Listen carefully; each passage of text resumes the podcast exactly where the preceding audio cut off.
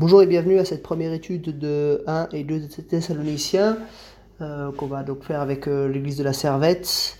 Euh, le titre que j'ai donné à cette série, c'est donc Transformer aujourd'hui confiant pour demain. Et comme c'est la première étude, c'est l'occasion de, faire un tout petit peu le point sur, qui sont les Thessaloniciens, quel est le contexte de l'écriture de cette lettre, etc. J'ai écrit deux pages à ce sujet que vous trouverez hein, sur le site. Vous pouvez les télécharger, vous pouvez peut-être lire ça ensemble ou alors résumer ça ensemble. En tout cas, c'est utile peut-être d'avoir la carte euh, qui se trouve souvent dans les, dans les Bibles. Donc c'est pendant le deuxième voyage missionnaire de Paul que tout se passe. Euh, l'implantation de l'église de Thessalonique et la rédaction et l'envoi des deux lettres aux Thessaloniciens, tout se passe pendant le deuxième voyage de Paul. Donc, qu'est-ce qui se passe? En Actes chapitre 15, il y a donc la grande réunion à Jérusalem des apôtres, et puis il y a des décisions qui sont prises, et puis on doit transmettre ça dans les églises, et puis euh, Paul, Barnabas, euh, ainsi que Silas, et puis euh, encore une quatrième personne, Jude, je pense, de mémoire, je ne sais plus comment il s'appelle, mais je crois que c'est ça, sont envoyés dans les églises pour communiquer les décisions des apôtres. Ils arrivent à Antioche, ensuite, il y a la séparation entre Paul et Barnabas. Paul part pour son deuxième voyage missionnaire. Il est vraiment poussé par le Seigneur au fur et à mesure d'aller plus loin. Euh, et puis, il se retrouve à un moment donné euh, à Thessalonique. Thessalonique, euh, il y a des personnes qui se convertissent, sauf que ça ne se passe pas très bien. Il y a de l'opposition de la part des Juifs, donc ils doivent partir à Béré. Ils partent à Béré.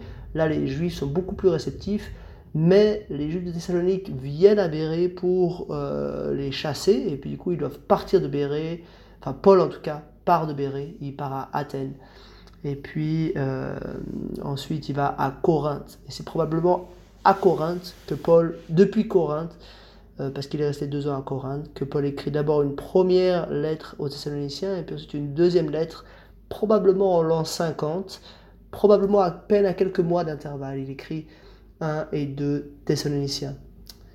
Ce qui est important de retenir par rapport à tout cela, c'est que euh, donc l'Église est vraiment toute jeune.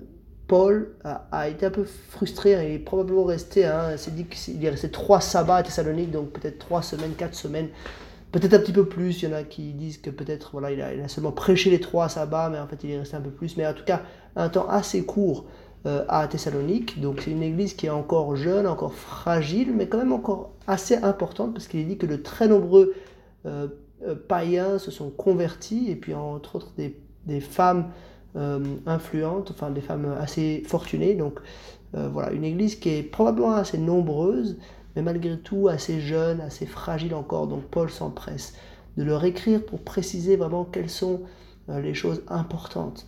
Euh, quelle est la nature de leur transformation et quelle est l'espérance qu'ils doivent attendre, vivre? La, lettre, elle est donc principalement de Paul, hein, mais euh, il y a deux co-signataires avec lui, c'est Sylvain et Timothée. Sylvain, c'était donc un compagnon du voyage de, Paul, il va faire pratiquement tout le deuxième voyage missionnaire avec Paul. Ils vont se séparer simplement à Éphèse tout à la fin. Paul va rentrer seul à Jérusalem, mais, euh, mais mais Sylvain, il est désigné par l'église de Jérusalem pour accompagner Paul, donc c'était sans doute un, chrétien assez mûr. Et puis Timothée, lui, il a été euh, découvert à Derbé. Euh, c'est seulement là qu'il rejoint l'équipe. Euh, probablement, peut-être, en tout cas, on peut imaginer qu'il s'est converti lors du premier voyage missionnaire de Paul, parce qu'il était déjà passé par Derbé lors de son premier voyage missionnaire. Et puis ensuite, là, il accompagne Paul tout au long. Et puis bon, Timothée, on sait que ça va devenir vraiment le disciple de Paul, celui qui va le suivre tout au long de son voyage. Donc ça, ça nous permet de nous rendre compte un petit peu de la réalité euh, de cette lettre. Maintenant, on va passer au travers des différentes questions. Euh, première question, donc une question un petit peu de contexte. Et je vous propose de lire dans les groupes Actes 17, versets 1 à 14. C'est le récit en fait de l'histoire de l'implantation de l'église de Thessalonique. Et puis ensuite, euh, l'arrivée aussi à, hum, à Béré, et puis les, Juifs de Thessalonique qui poursuivent Paul et son équipe jusqu'à Béré. Donc lisez ça, ça va vous donner une bonne idée de qui, euh, de, du démarrage de cette église. Alors première question de contexte hein, qui composait cette église. Donc on voit qu'il y a une majorité de pagano-chrétiens, de chrétiens d'origine païenne, des femmes aussi influentes, mais aussi quand même quelques juifs. Et quelles ont été les difficultés de cette jeune église? Ben voilà, peu affermie. Euh, tout, de suite, les, les, les, les, implanteurs ont dû quitter pour euh, partir ailleurs. Donc il y a eu de la persécution de la part des juifs, de la jalousie de la part des juifs. Donc voilà vraiment les difficultés auxquelles cette église a été vouée dès le départ. Première question d'observation. Le verset 1 contient des euh, salutations assez classiques. Euh, alors comment Paul qualifie-t-il cette église dans ses salutations? Déjà dans les premiers mots de la lettre, euh, l'église des Thessaloniciens qui est en Dieu le Père et dans le Seigneur Jésus-Christ. Donc on voit que il insiste que c'est une église de Dieu, c'est une église qui existe, vit, grandit par Dieu et qu'elle est en Jésus-Christ, c'est-à-dire qu'elle est l'œuvre de la grâce de Jésus-Christ. C'est par l'évangile que cette Église peut exister. Deuxième question, Paul envoie une double bénédiction, hein, donc euh, que la grâce et la paix vous soient données. Donc ça c'est une bénédiction très classique dans les lettres de Paul. Hein. Je crois qu'à peu près toutes les lettres de Paul contiennent cette bénédiction au début. Euh, pourquoi est-ce que Paul peut introduire avec ces deux mots euh, cette, cette, lettre avec ces deux notions, la grâce et la paix? La grâce, c'est donc ce don gratuit dont nous sommes les bénéficiaires en Jésus, et la paix, c'est cette euh, paix retrouvée avec le Père et donc avec les autres grâce à l'évangile. Donc c'est grâce à l'évangile que Paul peut vraiment euh, souhaiter, euh, envoyer, donner, bénir par ces deux bénédictions ces chrétiens de Thessalonique. C'est logique. c'est logique, mais c'est merveilleux de réaliser encore une fois que la grâce et la paix soient avec vous. Et ça nous ferait du bien, je crois, de nous dire les uns aux autres régulièrement que la grâce et la paix soient avec vous. La grâce, as Dieu t'a fait grâce, tu as été pardonné de tes péchés. Et la paix, tu, as, tu vis une relation transformée, euh, réconciliée avec Dieu le Père. Question numéro 3. Quelle transformation les Thessaloniciens ont-ils vécu depuis que Paul est arrivé à Thessalonique? Donc vraiment, depuis même avant leur conversion, qu'est-ce qu'ils ont vécu comme euh, transformation? Et là, vous pouvez vraiment lire le texte. Hein. Il, y a, tellement de choses à partir du verset 2 il euh, y a l'œuvre de votre foi, le travail de votre amour, la fermeté de votre espérance. Euh, qu'est-ce que je peux dire d'autre? Vous avez été choisi. Euh, vous avez, il y, a la notion de l'esprit. Hein. il y a aussi la notion d'une pleine conviction. vous avez été nos imitateurs et ceux du Seigneur. Vous avez accueilli la parole au milieu de grandes difficultés avec la joie du Saint-Esprit. Et puis vous êtes devenus des modèles pour les croyants de l'Achaïe, de la Macédoine, mais aussi du monde entier. Euh, votre foi s'est faite connaître. et puis ensuite, tout à la fin, au verset 10, hein, euh, au verset 9, pardon, vous avez abandonné les idoles, vous avez servi le Dieu vivant, vous attendez du ciel son Fils qu'il a ressuscité. Donc on voit vraiment euh, beaucoup de choses, il y a beaucoup de notions, beaucoup de transformations visibles chez les Thessaloniciens suite à la réception du message de l'Évangile. Ensuite, on passe à la compréhension. Donc, toujours dans cette, dans cette partie euh, des versets 2 euh, à 10, et plus précisément même 4 à 10, est-ce que vous notez une transformation? Et moi, je trouve qu'il y a vraiment une transformation. On part vraiment d'eux, de leur cœur. Ils ont reçu l'évangile, ils ont reçu l'évangile par le Saint-Esprit. Ça leur a donné une grande conviction. Donc, ça, part vraiment de verset 4.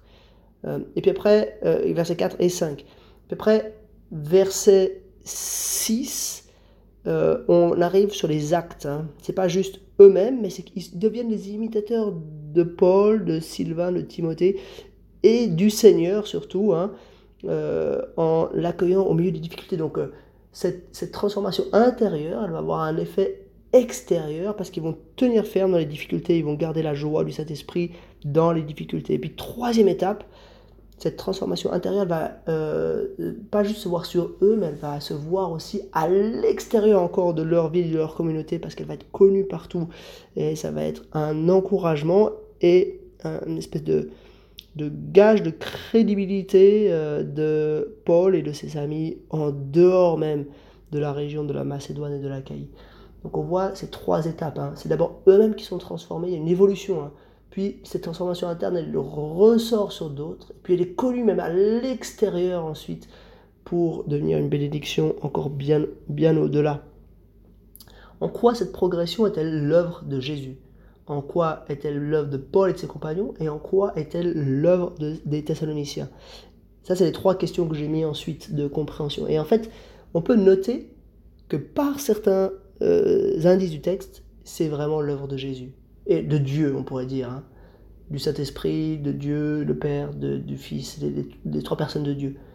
Mais aussi, il y, a des, des, passages qui nous laissent à penser que c'est aussi l'œuvre de Paul. Il y a des passages qui nous laissent à penser que c'est aussi l'œuvre des Thessaloniciens eux-mêmes qui euh, ont euh, comme qui se sont transformés eux-mêmes. Et je crois qu'il ne faut pas mettre ces trois notions en opposition. Bien sûr, c'est Dieu, et on va le voir, hein, c'est Dieu qui opère la transformation. Il est le seul qui est digne de gloire parce que c'est lui qui opère la transformation, mais il ne l'opère pas euh, comme euh, il le ferait sur des marionnettes, mais il le fait vraiment euh, par la volonté de Paul, de ses compagnons et de celle des Thessaloniciens. Alors d'abord, en quoi cette progression est-elle l'œuvre de Dieu? On le voit à plusieurs reprises. Hein. par exemple, verset 3, c'est en notre Seigneur Jésus-Christ, devant Dieu notre Père. Verset 4, verset 5, pardon, c'est avec puissance, avec l'Esprit Saint. Euh, un peu plus loin, euh, au verset au verset 9, vous êtes tourné vers Dieu, vous avez servi Dieu, vous attendez son, du ciel son Fils qu'il a ressuscité Jésus, celui qui nous délivre de la colère à venir. Donc on voit que tout pointe vraiment vers Dieu. Il est l'artisan, l'architecte de cette transformation. Mais en même temps, on voit aussi que Paul et ses compagnons ne sont pas juste des pantins, mais euh, ils œuvrent aux côtés du Seigneur pour cette transformation.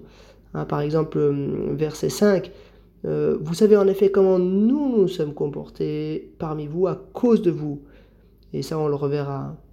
Euh, nous sommes devenus, euh, vous êtes devenus, pardon, ça c'est verset 6, vous êtes devenus nos imitateurs et ceux du Seigneur. Donc c'est pas juste les imitateurs du Seigneur, mais c'est nos imitateurs. Et on voit vraiment l'importance de ceux qui transmettent la parole, l'impact euh, vraiment positif qu'ils peuvent avoir autour d'eux. Et puis troisièmement, c'est aussi l'œuvre des Thessaloniciens eux-mêmes. Hein. par exemple, il est, il, est, dit euh, verset 7, hein, vous êtes devenu un modèle pour les croyants. Donc il y a un rôle euh, des Thessaloniciens eux-mêmes autour d'eux. Euh, un peu plus loin, verset 8, hein, c'est partout que votre foi en Dieu s'est fait connaître. verset 9, vous vous êtes tourné vers Dieu en abandonnant les idoles. Donc on voit que il ne faut pas mettre les choses en opposition, pas dire voilà c'est bah, dans un sens, oui, c'est Dieu seul qui fait l'œuvre. Mais il le fait toujours comme main dans la main avec euh, ceux qui annoncent l'évangile et ceux qui reçoivent l'évangile. Euh, bien sûr, la transformation est entièrement à, la gloire de Dieu seul. Personne d'autre peut retirer la moindre gloire de cela. Mais malgré tout, il y a comme un mystère là. C'est comme si Dieu aligne notre volonté pour, enfin la volonté des gens pour l'avancement de son plan. Alors on arrive là aux applications. Première question d'application, décrivez le même genre de progression dans votre vie. Et là, c'est le moment de peut-être dire des mots de témoignage. Comment Dieu vous a transformé. Comment cette transformation s'est ensuite traduite en actes, en changements visibles. Et comment ces, ces changements visibles ont débordé ensuite autour de vous sur d'autres. Est-ce que vous pouvez identifier le même genre de, euh, de phénomène dans votre vie? Deuxième question, cette progression est-elle le fruit de vos efforts ou l'effet de la grâce? Et là justement, on va pouvoir voir que c'est en fait les deux. C'est toujours la grâce de Dieu qui prime. C'est, on ne pourrait rien faire sans la grâce de Dieu. Mais malgré tout, on est aussi, on ne peut pas juste se cacher en disant mais moi j'attends que Dieu agisse dans ma vie. Non, Dieu nous appelle à faire des efforts et à faire tout ce qu'on peut pour progresser justement euh, recevoir ce message de l'évangile et ensuite euh, avoir une vie transformée, ensuite que cette vie transformée déborde sur les autres. Dernière question d'application, au verset 3 et 10, il est fait mention de l'attente du retour de Jésus. Euh, premièrement, verset 3, hein, et la fermeté de votre espérance. Et puis verset 10, hein, pour attendre du ciel son Fils qu'il a ressuscité Jésus, euh, celui qui nous délivre de la colère à venir. C'est un sujet qu'on va traiter plusieurs fois, hein, parce que c'est un des sujets principaux de 1 et 2 Thessaloniciens. Euh, comment est-ce que vous vivez, vous, cette attente? C'est la question. Euh, est-ce que vous vous réjouissez? Est-ce que ça vous fait peur? Est-ce que voilà, vous avez des interrogations, est-ce que voilà, c'est quelque chose auquel vous ne pensez pas? Comment est-ce que vous vivez cela? Ça, Cette dernière question, c'est un petit peu comme une petite question qui anticipe, qui permet de, voilà, de juste réfléchir un petit peu à cela avant d'entrer dans une phase plus concrète qu'on arrivera, enfin dans laquelle on arrivera vers la fin de 1 Thessaloniciens. Voilà, j'espère que vous aurez de la joie à vivre cette première étude biblique.